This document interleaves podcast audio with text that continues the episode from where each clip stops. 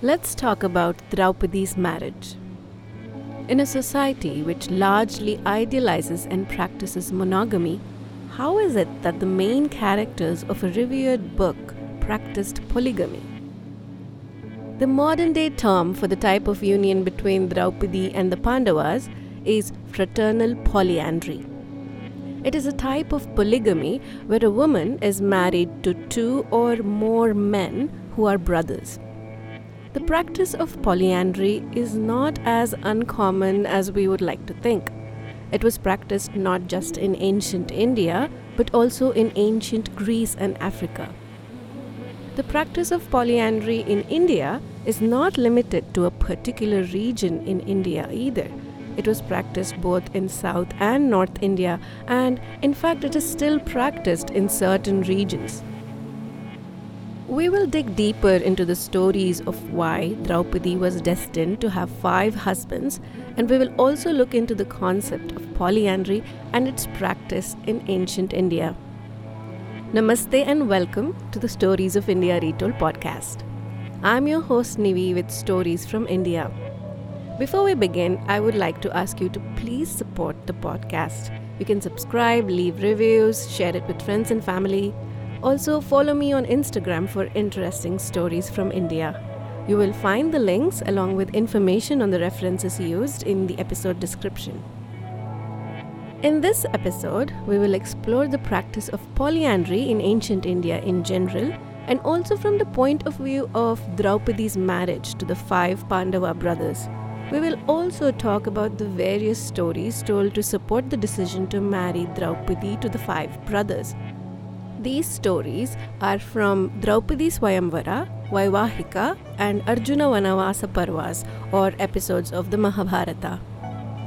Before we dive deeper into these subjects, I think I should encourage you to keep in mind the fact that the texts and literature available to present-day readers have undergone a lot of changes in the hands of various authors over hundreds of years. Added to the fact, the idea and practice of marriage and such relationships is not a constant either. They change with time. So we also need to consider that the authors would have had their biases, which would depend on the cultural traditions of the times they lived in. Additionally, we also need to consider the biases we have as readers. In Vedic India, monogamy was definitely preferred, but other forms of relationships were practiced by people of different classes. We know that the practice of polygyny, that is a practice where a man takes more than one wife, existed and was especially popular with the warrior class. But that was not the only form of polygamy that was practiced in the early and later Vedic periods. Polyandry, especially fraternal polyandry, was also practiced. Author Smita Sagal, in her journal article, says that from the various stories and hymns found in the literature of the time, it seems like the practice of polyandry was not absolutely looked down upon, but there is no telling exactly how acceptable the practice could have been. She also points out that it is possible that the practice grew out of necessity because there were not enough women and there was a need for warriors. And so brothers maintained a common wife, and the children produced from such a union were raised together by everyone. Whatever the rationale for the start of the practice may have been, the truth remains that these plural relationships happened in a man's world, and so the patriarchy meant that decisions regarding marriage or other types of unions did not rest in the hands of the woman, but were made for her by the men in her life. Just like in Draupadi's case, Arjuna won the Swayamvara arranged for her by her father, and she had thought that that was who she was going to marry, but the decision was made for her that she would be married to all the five brothers. Author Priyadarshini, in her journal article, points out that ancient literature, whether it be Brahmanical, Buddhist or Jaina, all have stories in them which mentions the presence of cultural practices of monogamy, polyandry, polygyny, group marriage, as well as practices of celibacy, promiscuity, niyoga, and others. Often these accounts are used as proofs that these practices existed in societies in those times. Literary figures like Veda Vyasa, Krishna Dvaipayana, Valmiki, Brahaspati, Apastamba, and Baudhayana have all made references to a time where women weren't considered as property, nor were they bound by unfair and hypocritical rules regarding their relationships or sexuality.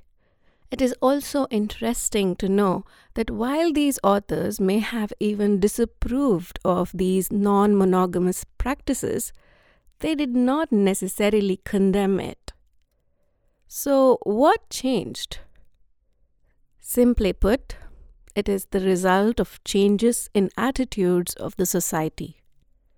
The Vedic tribes seemed to be cool with the practice of polyandry, but ideas began to shift as Brahmanical ideas and culture took hold of society. Sagal says that somewhere down the line, in the late Vedic or post-Vedic period, the Brahmanized society began to value the concept of virginity in a woman and decided that it was of utmost importance in a woman when a man chose his wife and future mother of his sons, who would continue his line. This moral high ground is possibly why we see reasons and explanations and justifications of Draupadi's polyandrous marriage. There are many contradictory stories and views in the Mahabharata. Accounts in the Mahabharata make it clear that the practice of polyandry existed in Kshatriya and Brahmana societies of the time. Even then, the story goes that in the case of Draupadi's polyandrous marriage, her father Drupada and brother Drishtadyumna weren't on board at first and had to be convinced by Yudhishthira and Krishna Dvaipayana, who shared stories of virtuous women of the past who had entered similar relationships. Draupadi, on the other hand, the story says, accepted her marriage more readily. Like the decision made for her to marry all the five brothers was nothing out of the ordinary. The story also mentions that she was happy. Karna says that having multiple husbands was looked upon favorably by women. So there is a good chance that the negative feelings about Draupadi's marriage and the justification was probably added later on to the story to keep up with the society's changing sensibilities. So, what are these stories that were used to make Draupadi and her polyandrous marriage virtuous? Yudhishthira, who was considered most knowledgeable in matters of dharma, was convinced that the fact that his mother ordered him and his brothers to share Draupadi itself made the marriage right, as one must not go against his mother's wishes. Additionally, he referred to the story where a virtuous woman from the past named Jatila, belonging to the illustrious Gautama lineage, had relationships with seven sages. Drupada was still concerned that Draupadi might be committing a sin if she entered a polyandrous marriage, so Veda Vyasa sought to convince Drupada. Krishna Dvaipayana repeated to Drupada the same story he had told the Pandavas previously. Draupadi was blessed with five husbands in her past life. In her past life, she was the daughter of a great sage. She was sad that she had not met a man she could marry, and so she conducted austerities to please Lord Shiva. When Lord Shiva appeared before her and asked what she wanted, she asked him to grant her a husband with all the good qualities. Shiva granted her wish. To her surprise, though, he added that he would grant her not one, but five husbands. She protested, but Shiva told her that she had repeatedly asked him for a husband, and for that reason she would be blessed with five husbands, and this would not take place in this life, but in one of her future lives. Dvaipayana also adds that in another incident, Lord Shiva was angered by Indra's arrogance And so he cursed the present and previous Indras to be born as mortals on earth, where they will have to fight and kill many people before they can regain their place as Indra. They were to be born to the same mother by the gods Dharma, Vayu and Indra.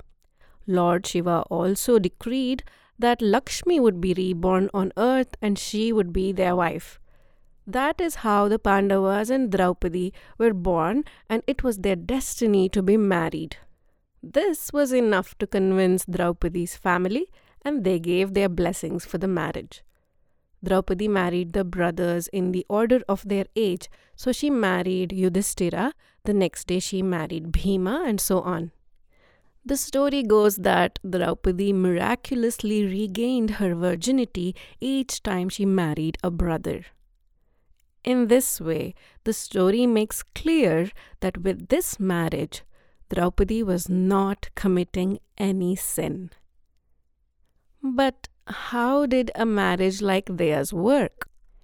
In general, there were no rules regarding polyandrous marriages, but in case of Draupadi and Pandavas, they set some rules to make it work for them. Sometime after their wedding, the great sage Narada paid them a visit. Narada was of the opinion that if they did not have rules amongst themselves about how to navigate their polygamous marriage, then it was likely that negative feelings might develop amongst the brothers. To support his views, Narada told the Pandavas and Draupadi the story of brothers Sunda and Upasunda. The brothers were powerful kings who loved and depended on each other. The brothers earned a boon from the gods that they can only be killed by each other. No outside influence could defeat the brothers.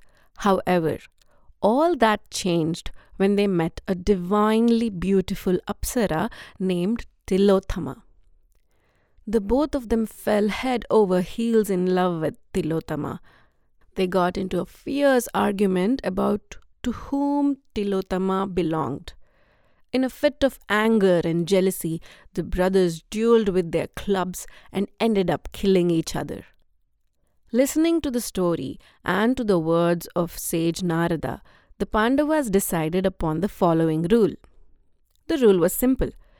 If, when one of the brothers was being intimate with Draupadi, any of the other brothers watched them, then they were to be exiled to the forest for twelve years, where they were to live a life of a brahmachari. With this rule in place, the Pandavas avoided any dissension amongst themselves with regards to their common wife Draupadi, and they lived a peaceful life together. There is another aspect of the story of Draupadi's marriage that I had heard, I'm sure you have too, which is that she lived with one brother for one year and then the next brother for the next year and so on. It is interesting to note that there is no mention of this in the critical edition of the Mahabharata. The Pandavas' marriage with Draupadi was very advantageous to them. You will see how in subsequent stories. While polyandrous marriages weren't unheard of at the time, and in fact are still in practice in modern-day India, Draupadi's marriage was a little different from the typical polyandry relationship. For one, polyandry is practiced when the land owned by the family is too small to be divided, and so the brothers choose to solve the complication of inheritance and division of property by maintaining one common wife. Whereas in Draupadi's case, it seemed more political. Secondly, the children born in such a relationship are generally considered as common children of all the brothers. But in Pandavas' case, they each had a child with Draupadi and they were identified as such.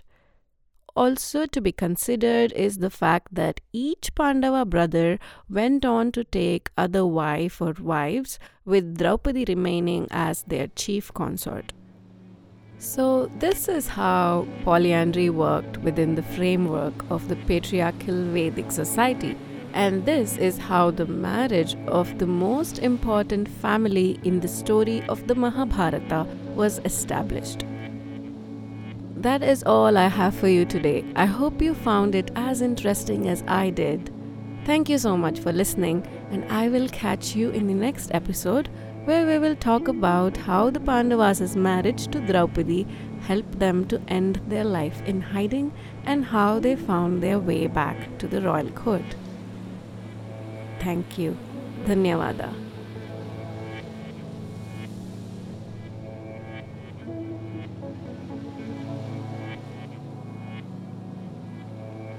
Thank you.